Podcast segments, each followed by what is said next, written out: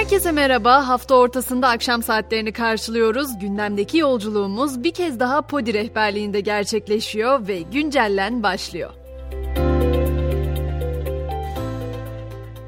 Başkentte gündem hareketli Millet İttifakı liderleri CHP Genel Merkezi'nde bir araya geldi. Altı partinin genel başkanları ikinci turun kampanya sürecine dair değerlendirmeler yapıyor.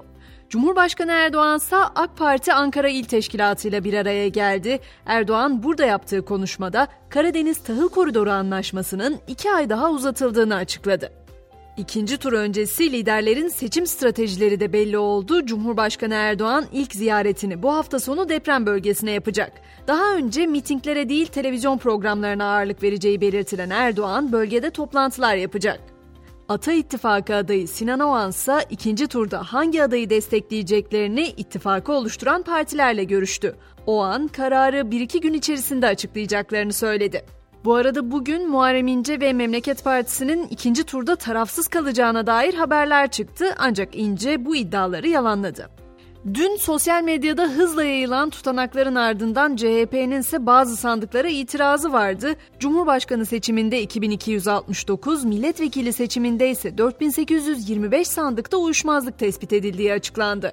Ancak YSK Başkanı Yener sonuçlara yapılan itirazların yasalara göre ele alındığını belirterek sosyal medyadaki paylaşımların YSK ile ilgisi olmadığını söyledi. Yüksek Seçim Kurulu'na yapılan itiraz süresinin bugün saat 17 itibarıyla sona erdiğini belirteyim. İtirazları yarın karara bağlayacak kurul kesin seçim sonuçlarını da 19 Mayıs'ta açıklayacak.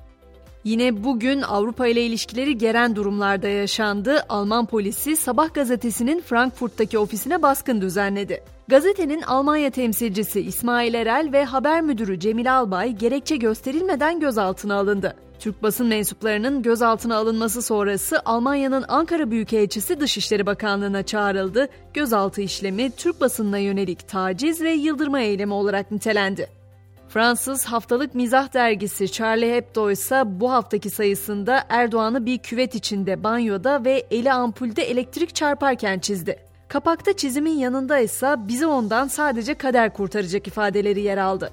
Ankara bu karikatüre sert tepki gösterdi. Cumhurbaşkanı sözcüsü Kalın dergiye en güzel cevabın 28 Mayıs'ta verileceğini söyledi. Gelelim bugün açıklanan işsizlik verilerine yılın ilk çeyreğinde işsizlik oranı 0,3 puanlık azalışla %9,9 oldu. İşsiz sayısı ise 3 milyon 483 bin kişiye geriledi. Ceplerimizi ilgilendiren bir başka konuya geçecek olursam Ankara-Sivas arası seyahat süresini 2 saat 35 dakikaya düşüren yüksek hızlı tren seferinin bilet fiyatı belli oldu. Mayıs ayı sonuna kadar ücretsiz olacağı duyurulan hatta bilet fiyatı 1 Haziran'dan itibaren 240 lira olacak. Hemen biraz da dünyaya açılalım, Amerika'ya gidelim. Eski Amerikan Başkanı Trump'ın 2016 seçimleri için Rusya ile işbirliği yaptığı iddiaları ile ilgili soruşturma tamamlandı. Savcı 300 sayfayı aşan raporunda Trump'a yönelik soruşturma hiç açılmamalıydı dedi. ABD ordusu ise geçen yıl yaşanan sızıntı sebebiyle 6 bin kişinin zehirlenmesine yol açan Hawaii'deki jet yakıt tanklarının boşaltılacağını duyurdu. İçme suyuna petrolün karışmasına neden olan sızıntı bölgede pek çok kez protesto edilmişti. Avrupa'ya geçtiğimizde Avusturya'nın Aşağı Avusturya eyaletinde pandemi döneminde kesilen para cezalarının bir kısmını iade etme kararı alındı. 700 kişiye yaklaşık 200 bin euro geri ödeme yapılacak. Hepimizin zihinlerine unutulmaz filmiyle kazınan Atlantik'te 3800 metre derinlikte bulunan Titanic enkazının ilk tam boyutlu dijital taraması derin deniz haritalaması kullanılarak oluşturuldu. Bu tarama tüm geminin benzersiz bir üç boyutlu görüntüsünü sanki suyun altında değilmiş gibi görmemizi sağlıyor. Böylece 1912'de batan o dev gemiye tam olarak ne olduğunu ve neden battığını anlama imkanı doğacak.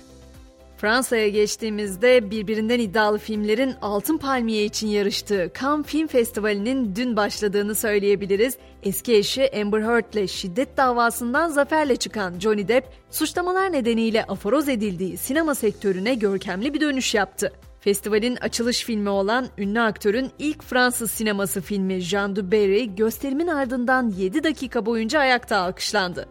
Usta oyuncu Michael Douglas ise festivalde onur ödülüne layık görüldü.